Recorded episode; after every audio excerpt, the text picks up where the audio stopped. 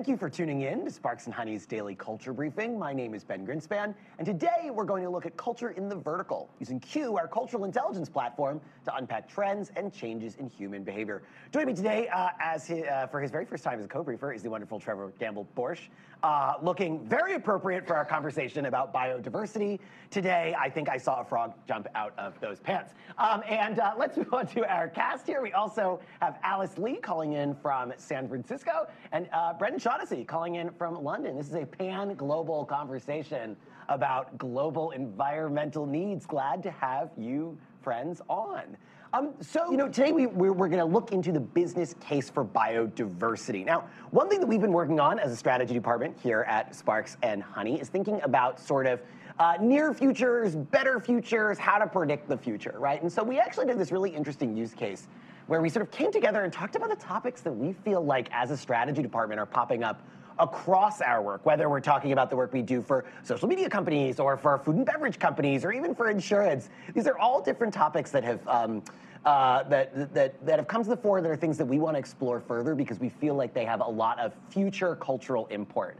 And that's why we landed on this business case for biodiversity and, and sort of why this story matters. And, you know, really our question today is how can brands, influencers, and even average consumers make a strong business case for preserving biodiversity. Butterflies and wildflowers and, you know, tapirs are nice things.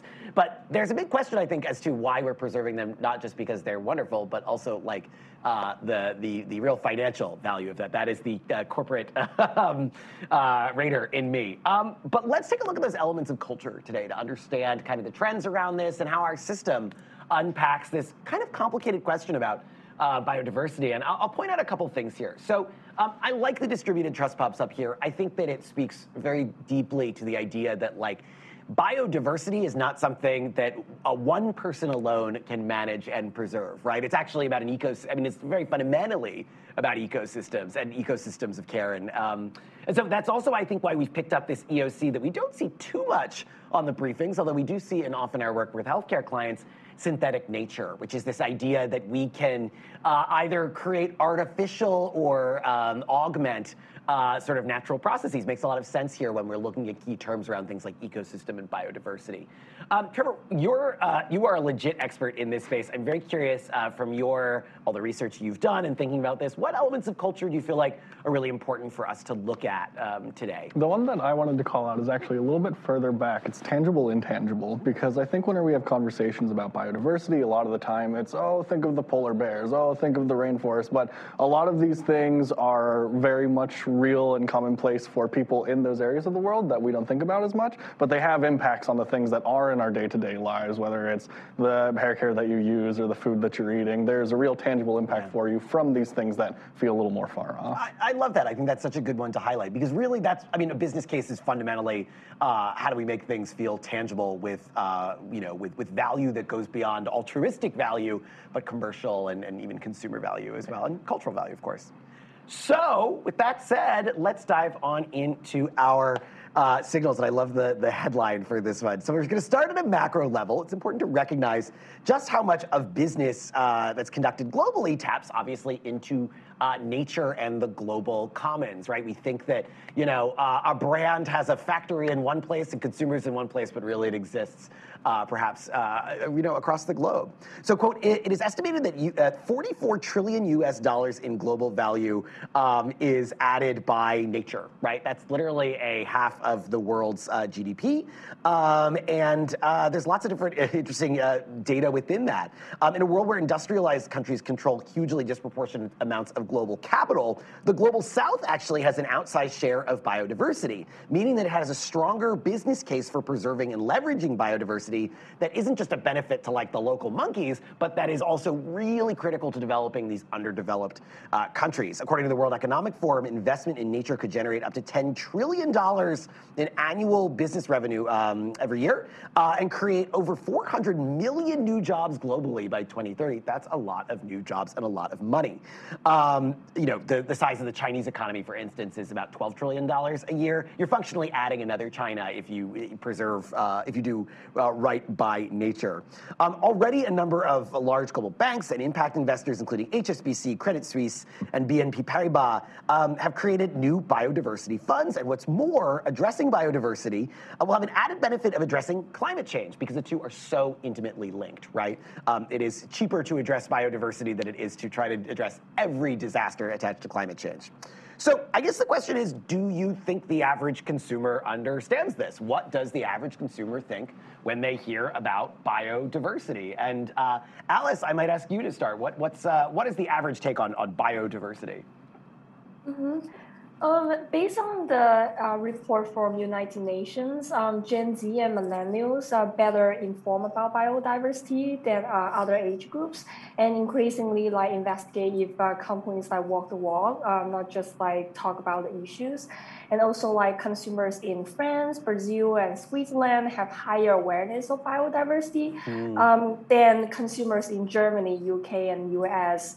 Um, and also like um, um, 42% of consumers could not name a single brand taking positive actions for biodiversity. Mm. And also, like more, more than 70% of consumer surveys suggested that their trust is higher when a brand's commitment to uh, ethical sourcing of biodiversity is independently verified. I, I mean, that is fascinating data. I'm also interested to hear that it's funny that it's not just we think about maybe Europe as being uh, a little more aware of green issues than kind of anywhere else, but I'm fascinated to hear Brazil come in there too, especially given that a couple years ago those huge forest fires kind of made them recognize that like how important some of the local things going on with their own biodiversity are globally. Uh, Brendan, what do you think the average person thinks about when they hear biodiversity? Uh, I think Trevor is exactly right with his initial call out of our EOC of tangible and tangible. And I think that's largely because when the average consumer or the average person hears the word biodiversity, I think there's probably a lot of baggage associated with it because um, we still very much think of all of these terms in the surface level uh, of understanding. And I, I, think we haven't really gotten to a place where biodiversity solutions are mainstream, even if awareness is. Um, mm. That said, I think consumers and people at large care about these issues. Uh, we actually did a, a, future of giving report two years ago, um, and uh, we're looking at where people are donating their money to. And most all major areas were down, and the only two areas that had seen any increases were the environment and animals. And so, if we think about that connection to our immediate surroundings and the animals and, and living things that encompass it, people care about it. I think yeah. it's just making sure that we're framing it in a, in a, in a space of impact. Yeah, I love that. I think that relates to what Alice was saying about most people are sort of unaware of brands that uh, do anything related to biodiversity, but that doesn't mean they're not open to that. If anything, people are very open to preserving that because everyone, every, most people have very strong and positive feelings about uh, the wonders of nature, right?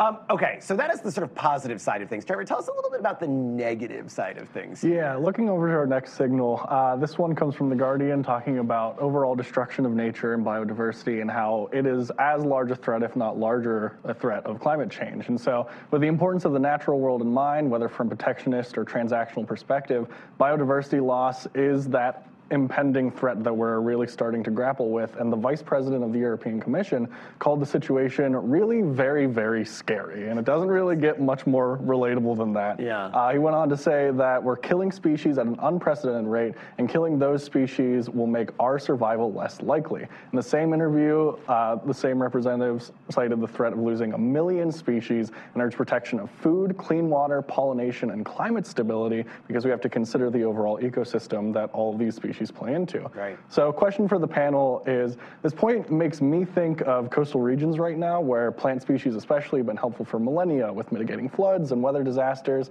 um, and likely even more effective than human-made reactive measures. So, what are some spaces and industries that you can think of right now that are already facing these direct fallouts, and how can they start to grapple with this? And I'm actually going to direct over to Brendan because we've been working with a client recently who's really trying to figure out how to work with the climate change space where they really haven't had had much of a space before. Mm.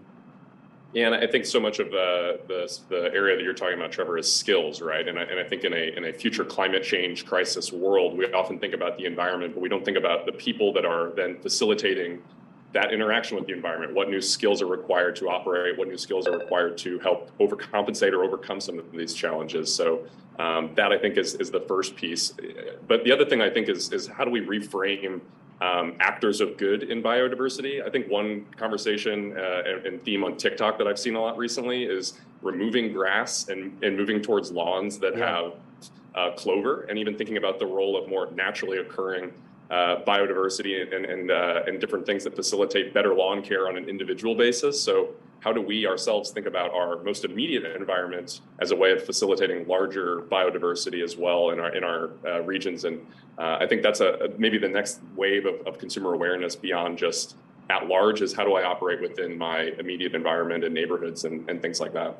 Yeah, it's an interesting tension for like a Home Depot or a Lowe's uh, which you know are there to help us build the sort of homes that we want to build. But we also have to recognize that, like, you know, just because if you're if you're living in Ohio and move to I don't know sunny Arizona, like you're gonna have to change what your expectation is of, of your home and what that landscaping looks like. Yeah. And there's probably a major tension for some of those brands, even the Targets or Walmarts of the world who also sell this kind of stuff, to say, mm, how do I give people what they want in the homes they want to build, but also recognize the impact of climate change, the impact of biodiversity. Not everybody needs to be growing every flower they want to grow if they're moving out to Tucson or, or whatever. And I yeah. just kind of wonder what kind of social currency can be attached to that and how, like what Brendan was just saying, can that be so that it can be more tied to an individual and how they're making an impact and yeah. so people can really understand what is the checklist of things that I can do to contribute and then how does that tie to any kind of social currency that you have in terms of how yeah. you can then promote that to uh, the next person. You know where you can see that social currency is if you go to LA and you go to visit people's homes. Like if they own, if they are in charge of that property maintenance, I feel like I'm constantly hearing people like, look at the xeric plantings, look at these cool succulents. You know, there is like actual social capital to not trying to grow a lawn, you know, and we need to probably normalize that, at least here in the US where people are obsessed with lawns. Um, so let's move into some uh, some signals here. You know, we did want to look at basically the ways in which um, uh, organizations, institutions, brands are trying to find opportunity within biodiversity. And so we're going to look at a whole bunch of signals about that uh, because I think it helps build some of that case and point out some of those cultural attributes that a brand or an institution might be interested in if they're trying to build their own case for biodiversity. Yeah, thinking of that normalization and also maybe the only homes Gen Z will ever own, let's look at Minecraft. Um, right now, Minecraft has been putting out a new update called the Wild Update where they've introduced mangrove forests and jungle biomes to try and build awareness around the issues that are facing these right now. Uh, they've teamed up with the Nature Conservancy and have also pledged a $200,000 donation to their cause of helping to both raise awareness and take action in this preservation. Uh, but just overall, this is the most downloaded game of all time. We're looking at a very accessible way for people to engage here. So, question for the panel again is while scientifically proven to be a human made issue time and again, mis and disinformation around climate and environmental issues makes the list of the most polarizing issues. So, what's the value of raising awareness here, and especially in a space that is meant for fun. Hmm. Alice? Um, uh, definitely, I feel like content is interesting. Um, I feel like uh, uh, I think it will be um, uh, definitely there will be like a supply chain tracking verification. Um, it's definitely becoming like more mainstream. So I feel like that's kind of expanding into like content. So in the future, um, everything will be like fully transparent and not just about the carbon footprint embedded throughout the entire supply chain of a given product and even content. Mm. But like you know, like movie movie ratings will include like environmental and mm. social impact scores, and definitely including games. So I feel like that's that's kind of the potential for uh, for the future um, uh, metrics for content uh, and entertainment business. So Alice, let me push you a little bit on that because we're thinking about the business case here. Do you expect that if there is a, if the Motion Picture Association of America adds a biodiversity uh, call out, that that will make more people want to go see that movie? Will that boost, you know, box office sales? Mm-hmm. Um, definitely, there are many many discussion right now. Like I feel like the main um, near-term business issues or like demands emerge as a top obstacle for implementing such uh, such things uh, in the future. Yeah. It's about like the majority um, of the uh, C-suite levels that the organizations need to cut back on environmental uh, sustainability uh, practice in some ways due to the pandemic. Mm. But like um, companies can't afford to wait any longer. Like uh, like content and business and uh, like uh, organizations it just cannot afford to wait any longer before taking action. It's because yeah. if we don't add, we are at increased risk of an alarming uh, intensification in these like disasters, which will likely affect almost like every part of life as we know it. That's why um, we need to like take collective actions now to avoid like the worst case scenarios down the line. And uh, if, if that if that that happens, I feel like it's kind of like will raise the um, uh, definitely raise to the higher priority yeah. for the awareness. I quick go ahead. I quickly want to touch just, on. Oh, Brendan had something.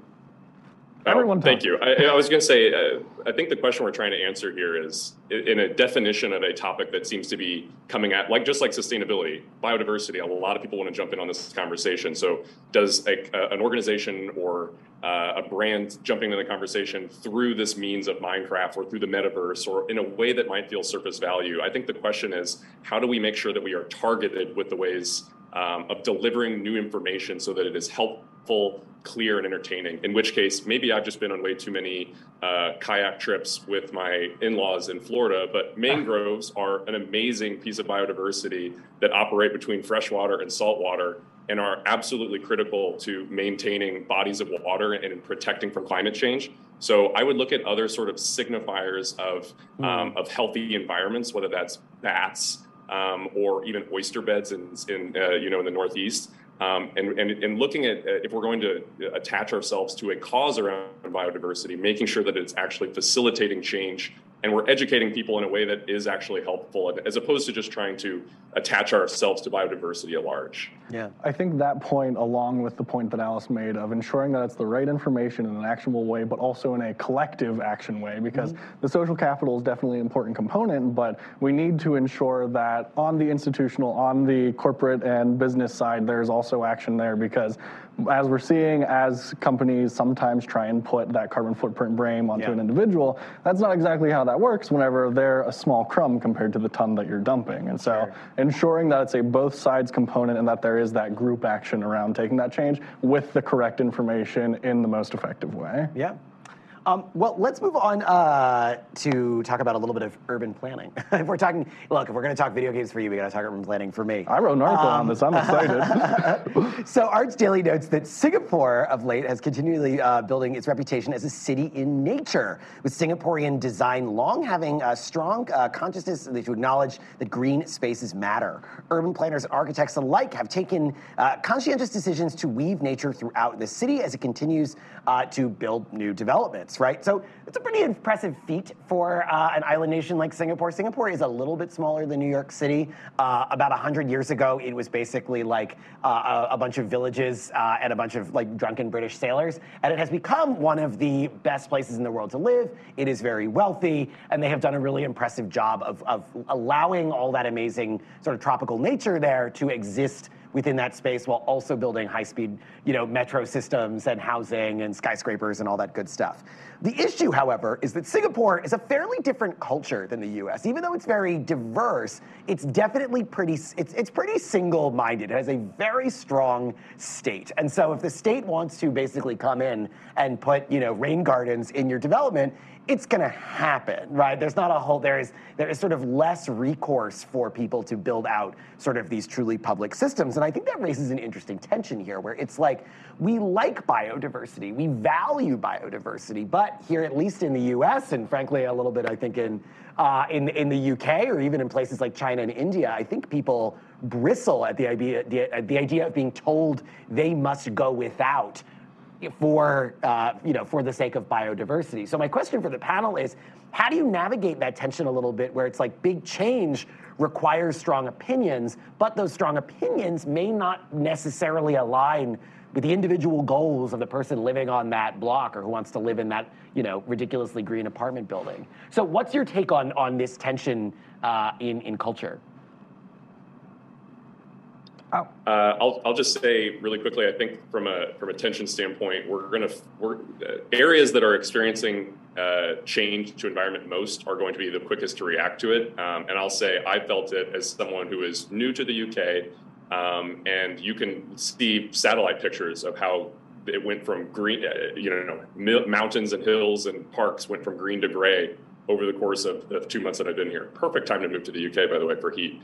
Um, in which case, I feel like again, as it relates to what are those trade-offs you're willing to make in order to preserve even small amounts of what right. was there. Um, I think that that tension all of a sudden becomes a little bit more desperate. So again, back to our EOC of the day mm. of tangible and intangible. Um, as these things become a more real and pressing uh, uh, challenge, how we solve from them from a community or citywide uh, solution. I think that's why, even if you look at that other example um, in Saudi Arabia, the line of a, of a new city environment, we're, we're moving to promising extreme changes in the way that we live in order to yeah. make sure that we're preserving the things that we appreciate. You mean the Neom design with the giant, like miles long skyscraper?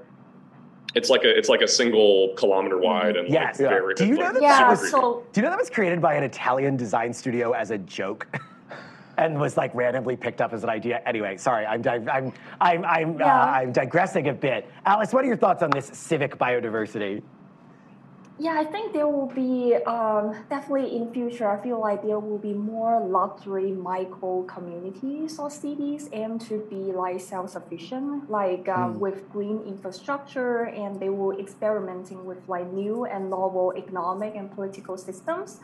Um, for example, like using like the community coins, for example, uh, uh, like as a new way of like uh, distribute like uh, economy um, and also like uh, kind of like feel the ownership and participation of the community members. I feel like that that also another potential, and I feel like um, luxury uh, will be definitely redefined, and uh, it's like a new virtual signaling um, will definitely benefit like premium green brands in the future for these like luxury um, micro uh, yeah. cities or communities with their own system. I think that's a really really solid guess, uh, and I think we're going to see that more rapidly than we expect, given what Brendan was saying about just uh, sort of that climate change and, and thinking of biodiversity as like, I hate to say it as a luxury, but as a luxury good. Speaking of which, tune in tomorrow for our luxury goods briefing. Um, let's talk about our next set of signals here, and we're gonna move from cities to uh, the farm where monoculture reigns, but biodiversity is a really important catalyst for producing more food. Um, so around the world, the agricultural industry is getting calls to return to traditional forms of farming over uh, these productive, but also also like deeply harmful to biodiversity practices, right? So regenerative farm practices, many uh, learning from indigenous communities and advocates, um, have entered main, the mainstream discussion. And as we've seen in a number of industries, regenerative or regeneration is becoming the new organic, right? So how is this manifesting itself? Well, this article uh, talks about how in Thailand, farmers are turning uh, to symbiotic uh, processes by employing armies of ducks uh, to consume pests. They could spray. They'd rather have uh, some tasty feathered friends here, which are less terrible for biodiversity. Uh, the added benefit, these animals fertilize the land and can even reduce um, the need for plowing due to uh, their cute little webbed feet. Um, but also, there are some less adorable things here. Regenerative agriculture uh, leaders are also looking uh, to the practice of regenerative agriculture to help mitigate um, climate change, right? So biodiversity is incredibly important in, in pushing back against climate change. Uh, we know that regenerative agriculture, because it is rooted in the biodiversity of the space, is often better situated to deal with uh, extreme with, with basically the, the water system of the, uh, so these things are better adapted to local drought better adapted to local floods instead of planting something that may have its origins in a completely different biome thousands of miles away thanks to the you know Columbian exchange. So um, I guess my question for everybody here, as we're thinking about the business case, um, would you say spend more money on a can of water chestnuts for your next stir fry if you knew that the ducks did the weeding and not pesticides? Um, and is this the kind of thing that is rooted in storytelling uh, and adorable creatures uh, in a way that maybe is needs to be fundamental to that business case? Alice, you are smiling. Yeah. I'm really passionate for this one. All right. Um, the, I, think like the new labeling system, the carbon footprint has just gone mainstream, and biodiversity save would definitely be the next one. Mm-hmm. And it's also connecting to the farm to table trend. Um, the development of like creative economy or like reality as an entertainment trends also also connected. So during the pandemic, the live streaming farmers in China earn millions uh, in TikTok. So like um, these e-commerce opportunities for uh, of live streaming offer a lifeline to uh, fruit farmers in rural areas struggling due to COVID restri- restrictions and short growing seasons. And these platforms are direct selling channels for farmers, yeah. but also like direct evidence for consumers to engage with the farming environment of the end product. And what's interesting is there's a brand, the, the startup, the dairy brand, Adopt a Cow in China, allowing consumers to adopt their own cow and have 24 hour live streaming. Ah. So the consumers can check their cow uh, anytime they want. Um, and it has implications uh, for trust and also like and sustainability. Uh, the brands in the future, like like Adopt a Cow's product, like definitely it's more expensive than those of the two industry uh, giants, uh, uh, the Adopt a Cow dairy brand. But consumers are willing to pay for that price. Yeah. Um, and they're growing fast uh, these uh, recent years. it's also interesting to hear that we did some work looking into some influencers in South America, and we also found the growth of like rural farming influencers, uh, getting sort of you know popular YouTube channels. They're not doing the direct selling yet, which obviously China has like a better infrastructure for that, but we are seeing a little bit more of that rich storytelling, and I'm sure people uh, in Bogota and Quito or whatever would be happy to pay a little bit more to eat these celebrity influencer uh, you know, tomatoes or squash or whatever. Um, Trevor, what's your take on on this? Would you pay more for that uh, can of water chestnuts or whatever? And how would we even visualize that? I'd buy it with the duck. I'm gonna be honest. Okay, well because, that's part of the stir fry. Yeah, so, yeah, if you if you are able to swap over to a farming practice that instead of a tractor you have livestock that you can sell and replenish yourself, that's taking out two things. Literally taking out two birds with one stone. Um, but no, I think if I can support, thank you. If I can support a farm that is doing these practices instead of something, I mean, if you look at livestock right now, if we look at a lot of the agricultural practices, they are devastating to the biomes around them. Yeah. And it's because of policy that was more supportive for farmers way back when the majority of who was around was farmers, but we haven't really updated it since. So if you're able to provide me something that's going to get in with a greener and more just environmentally friendly farming practice, oh yeah, I'll eat that duck. Brendan, um, how would you, how, again, I, I, my mind goes back to packaging. How would we tell people to visual, how would you tell a brand to visualize some of these regenerative practices? I think one of the concerns for most consumers when I've seen when we're talking about biomimicry, um, something we've done with a, a, lot of different clients, but the tension to that is in the case of uh, ducks, right? In this case, where if we're talking about a home insect invasion, you as a consumer are going to default to whatever is most efficable uh, yeah. and which, which, is going to get the problem gone soonest, not whatever is going to be most cyclical. Um, and, a, and a lot of times, what's cyclical is what's best for the environment. So I think managing that trade-off to making sure that it's not just something it's something we have to address more proactively in our yeah. in our consumption habits. Um, in which case that's a whole different ball game we're, we're managing the, the long game as opposed to the short. Uh, and i think that's a very big mindset shift when it comes to how people purchase things on a need basis. Yeah. Um, the, the last thing i'll say yeah. there is um, as it relates to um, uh, you know, I forgot what I was going to say, so never mind. Back well, to you, Ben. let me jump in real quick because I think that is an interesting challenge. People are aware. I feel like culturally, people are more aware that there are like some bugs that are okay to keep in your house. You see a spider and you're like, I want to watch that that's a really interesting challenge, I think, for um, for CPG brands, right? If you're a home good yeah. brand, right, and you're making the next raid or whatever, how do you make one that kills the cockroaches but doesn't mess up the you know the the daddy long legs uh, or or whatever? And I think that there is, there clearly is like a real business case there, as we've seen with uh, what Alice was talking about in China. Um, From Silent Spring to Silent Apartment? Uh, well, if, the, if you have animals in your house that are making noises, I think you're going to need more than roach spray. Yeah. Um, but I do think that you brought, you brought up something about, um, we're talking about native species. Can we talk a little about invasive? Species? Yeah, I mean, before we get into this, of course, the disclaimer that overfishing is one of the least talked about, largest issues. So mm-hmm. we got to do this in the right way. But um, there's a new startup in Florida that is offering leather made from lionfish, uh, which is an invasive species species, not just in Florida, but all up and down the entire continental coast. Um, they destroy reefs, they go after the wildlife there, they have no natural predators, and so this is a great way of tapping into the ocean instead of doing something that needs a whole cow, you can just take a couple of fish and pop out the same shoes or purse that you want. So, question for the panel is: This may not be a vegan solution, but do you think consumers will find appeal in wearing leather of the sea, especially if it helps uh, just reefs, especially coming back together, because that's been such a symbol for biodiversity and protection of the environment, and of course, benzene. Or do you think that this alternative product is dead in the water?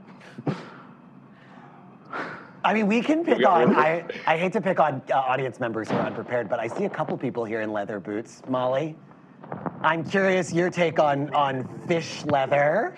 Would you would would would that be something that grabbed your attention next time you're at like I don't know, like on Nordstrom's or at the you know or on ColeHaan.com or whatever, looking for business shoes? Not personally, um, but I do think that there is some value here in making something out of invasive species. Yeah. I think that a lot of times people's first reaction is to just kill it, you know, like kill it with fire. Um, but it's nice to see something like this is very innovative. I think we talked about this actually on our flavors and ingredients briefing a couple of weeks back. We talked about this invasive crab species that Oh, has yeah. been turned into uh, crab whiskey, which again, not something I think I would personally consume, but it is nice to see that kind of innovation as opposed to just killing these Yeah. species. And I think that's an important part of the whole business case idea here, where it's like, you're, it's hard to make a brand care about or an institution care about killing lionfish, you know. Um, but the business case there is like, but it can produce interesting leather and therefore perhaps an interesting story. So maybe not everybody wants to buy fish leather shoes or drink crab whiskey, but some people do, and some people will get will be into that novel nature. Alice or Brendan? Yeah, I'll, I'll jump in only uh, first and foremost because our very own Eric Lau has also um, participated in um, lionfish while scuba diving. Yes, very true, yeah. Um, uh, so shout out to him. Um, but I also think it also when it, when we talk about contribution, conservation as they practice is also very much a piece of this. Hmm. Um, and I come from a, a long line of hunter and fishermen um, who very much view uh, some of their, their activities as being part of maintaining the environment by making sure that they are controlling populations. Whether we all agree or not that that's the best way, um, in some cases, hogs, uh, especially wild hogs in certain parts of the Southwest, um, maintaining that population is a vital part of making sure that you don't have animals running wild and other aspects of biodiversity. So I think it's just worth pointing out um, uh, conservation is very, very much connected to this con- to this conversation around biodiversity, and there's lots of brand implications for outdoor brands that play in that space as well. Yeah, that's a perfect uh, transition to our next signal. It is, but I have to make a very Sure. quick fringe for the luxury goods tomorrow. I'm thinking of those Gen Z, like the life-size mermaid tails that people have been ordering lately, selling out the. I've seen those. Yeah, it's like you strap onto your whole legs and people go swimming in pools. If you make one of those out of fish leather, like that's, Sure. that's a lot of money. Yeah. But anyway, getting back to it, um, this signal we're looking at some Kenyan farmers that. It's important to remember there is still time to reverse some of the harmful practices that humanity has been going through, just globally in terms of the environment. And in the Ochoro Orua uh, village in Kenya, over 30 livestock herding families leased land to a large scale farmer, but unsustainable and destructive farming practices dwindled the resources and put the farmers, their livestock, and the surrounding wildlife at risk. So, to combat this issue, the herders converted some of their land into a wildlife conservancy, allowing for coexistence between all of these people and these animals, as well as creating local jobs through ecotourism. The signal goes on to say that community run wildlife conservancies established on private land are increasingly playing a vital role in safeguarding areas that governments can't or won't protect while also bolstering local livelihoods. So the question here is ecotourism has been popular for some time, but with this situation in mind, what do you think are the implications for either nature based tourism or ecological pressures on standard resorts and tourist culture? Well, look, it's it's. Uh, I'll I'll jump in here first, really quick, because I've spent a little time in Kenya, and I mean, one of the biggest cash exports there. I mean, it's interesting because they basically have an agricultural system that is designed to feed the people in the country and the surrounding area, but the real cash exports all leave the country, right? Uh, specifically, like they grow huge amounts of Europe's flowers. If you go to there are there's a, a large valley not far from Nairobi that is just covered in uh, greenhouses, right? That are growing every rose that you're going to buy on the street in, you know, um, in in Germany or France, right? Um, and I think there's an interesting tension there where it's like the, the, the best resourced agriculture there is the one that is sort of the least land intensive. And I think I, I, would have to imagine some of these spaces are not thinking that much about what their impact on biodiversity is, right? But that is an interesting question then for the Lidls of the world, the Carrefours, those major European grocery chains who are selling all of that produce and all of those flowers that come from Kenya. Is there a way in which they could invest themselves in some of this biodiversity, even if they are not necessarily, you know, raising cattle or whatever uh, in the way that that ends up in sort of local markets. I, I wonder if there isn't uh, a closer way in which they could uh, sort of leverage some of their resources, especially in a place where land is relatively cheap. I'll just throw in really quickly. Uh, Molly Barth and I, uh, shout out Molly Barth, uh, worked on a project, uh, Future of Enjoyment, and one of the spaces that we were interrogating for a client was around uh, the, the, very need to preserve areas where so that we can enjoy them in the future. Even yeah. thinking about um, skiing in a lot of different areas. If there is no snow in those areas, uh, that where there's naturally snow, there's a lot of repercussions, right. both environmental and also functionally for having fun. So um, the way that brands facilitate communities uh, also is not just for the very you know necessity of having those, but for a tourism, fun, yeah. uh, recreational perspective as well. Yeah, mm-hmm. taking it back to Singapore too, the core of the island there, you have all these incredible skyscrapers and technological innovations. It's kept as jungle, and so you're keeping the heart of Singapore still fully natural. Mm-hmm. It's exactly that integration of both and that coexistence of both. A lot of these business cases are just as as I'm sitting here processing this, and we go to our our, um, our final signal here. So many of these are just about pushing companies and institutions need to push themselves to think a little more creatively. Mm-hmm. because it's not hard to sell the product. You just have to ask yourself i think what your, your role is. Aaron? i think that's a huge uh, frustration that we hear with consumers like all individual action. But if brands can do the work to make this opportunity at scale you know subsidize the farmland make the recycling places in the grocery store where you're shopping. There's places that yeah. Home Depot, as we were talking about, could totally help people re-irrigate their lawns for natural goods. Like that's the space where I think brands can step in in the next tomorrow. The best time to start. right, just as Alice was saying, it's too late to wait. All right, let's get into yeah, our. Sorry, I want to quickly ask, ask something. I yeah. feel like the um, agricultural and supply chain definitely both lack of workforce these days, and also like these have implications for education as well. Like kids' lack of common sense these days, um, and I feel like the days. the slowdown of economy force consumers and investment to look for more practical solutions uh, in in the future, in the coming years and the remote working migration of entrepreneurs and creators will also accelerate innovations of Heartland America. So I believe the next wave of innovation will definitely come from the inner part of the US.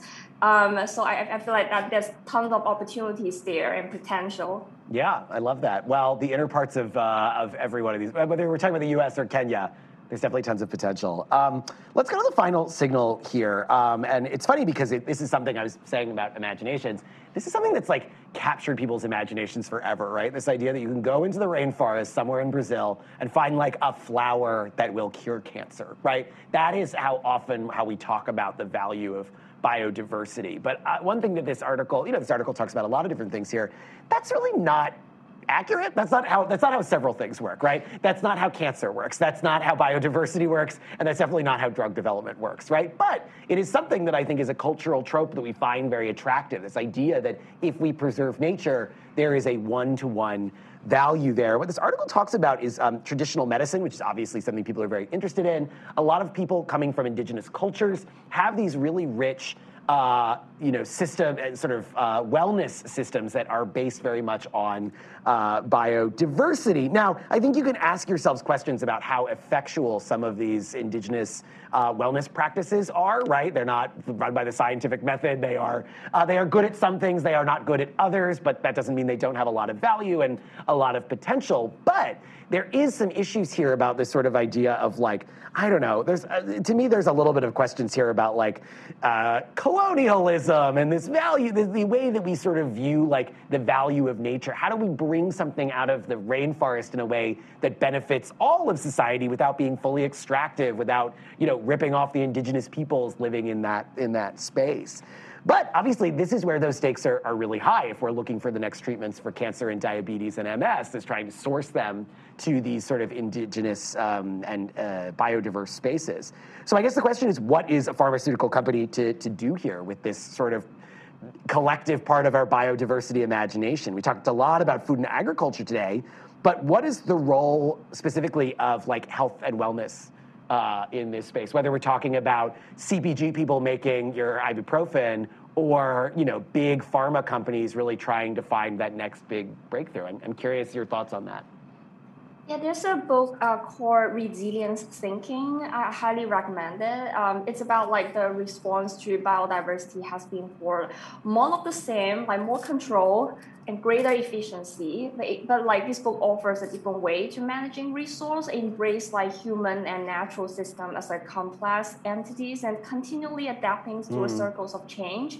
And it explains why greater efficiency by itself cannot solve the resource problem and offer like a like a alternative that opens up like other options. Uh, and there in that book, it, it has a case about like the flooding history of the Florida um, Everglades. And, and it's really interesting about the history of, of, of flooding, uh, the flooding history there, because like it, it has a similar philosophy of uh, traditional Chinese medicine, actually. Mm.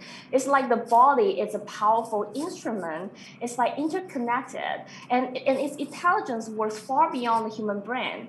And one thing affects the other. So it's not like if, you're, if you have headache, it's your, your brain has a problem, it's probably lack of sleep.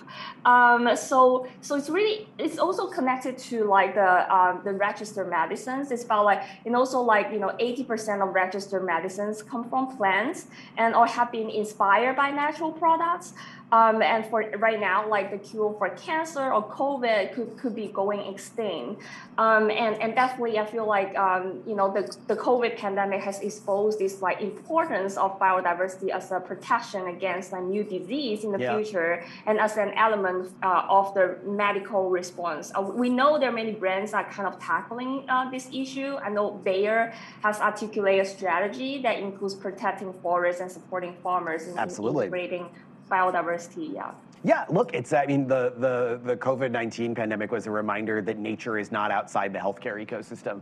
You know, even though hospitals are, are ultra air conditioned and perfectly beige and sanitized, uh, it doesn't mean that uh, nature doesn't have uh, a, a, role to play in this. And I would be really, you know, shout out to Bayer for doing that. I'd be really curious what the Mercks and the Pfizer's of the world, what is their take on biodiversity? Because it is directly related to what they're going to have to handle in the 21st century. I'm also going back to your point of just avoiding the colonialism of that, because if you are going to international space, if you're going to uh, land that is traditionally indigenous or generally natural, These are all common resources. Um, and I think of Chile's current proposed rework of their own constitution, where they're putting indigenous communities and the environment at the forefront, providing the environment its own set of rights. So maybe there's a way that these companies, they cut them in on the check, uh, their regenerative right. practices. There's a way, uh, because if you're going to be taking this resource, well, you're going to want that for a while so that you can continue, especially with growing population, to produce that. So what's the best way of reaping what you sow in the long term, replanting yeah. that? Yeah uh, much like uh, biodiversity. Um, cool. All right. So this has all been an exercise in us looking at a lot of different spaces where biodiversity could play a really interesting business case role. What I would love from the panel, in as few words as possible, is to give me your best pitch for the business case for biodiversity. In a 280 character tweet length response, what is your best case for that? And I'm going to start uh, with uh, the most uh, Twitter online of us. Uh, well, no, there are a lot of Twitter online people here right now. We'll start with Brendan. Uh, follow me at Bishon. Um, yeah. I'll start connecting this to our elemental culture, net age spirituality. Uh, the passion is there for maintaining and preserving biodiversity. It is not yet connected to more tangible brand action points. All right. Alice, what is your best business case for biodiversity? Um, I think the, the, the most practical one would be like the we are losing an important drug every two years. That's a fact. Hmm. it's important enough. Um, but it's like if like a more a higher level pitch would be like uh, the COVID lockdown, maybe the rehearsal of the future climate lockdown. uh, that's kind of alarming. that is a hell of a business case. Uh, Trevor, uh, last thought. What's your best business case for biodiversity? I'm going to say biodiversity is like a vaccine. You can get your two shots now, or you can get put on a ventilator later, and it might be a literal one. Shout, uh, damn, yeah, all right. We're getting snaps in the room for that one. Um, guys, amazing conversation. Thank you so much. I will see all of you in the jungle soon. Big shout out to uh, Alice, uh, Brendan, who wears his sunglasses at night, and uh, Trevor as well on his first uh, co briefing. And thank you all for, for joining. Thank you for tuning online. You can join us Tuesday, Wednesday, Thursday on our LinkedIn page at noon. While you're there, jump in the comment section. Also, remember to RSVP so you can watch. Let us know your thoughts on that business case. We'd love to hear uh, your own take. Uh, tomorrow, as we said, we're doing a really cool briefing uh, about new school luxury. I guarantee you're going to learn a lot. Um, and if you're interested in Q, the cultural intelligence platform we use to build today and every day's briefings, we'd love to give you a demo of it. It is incredibly valuable as we think about huge questions about biodiversity, but also if you wanted to look up things like lionfish and duck farming, I think it'd have some cool insights in that too. So until tomorrow, consider yourselves briefed.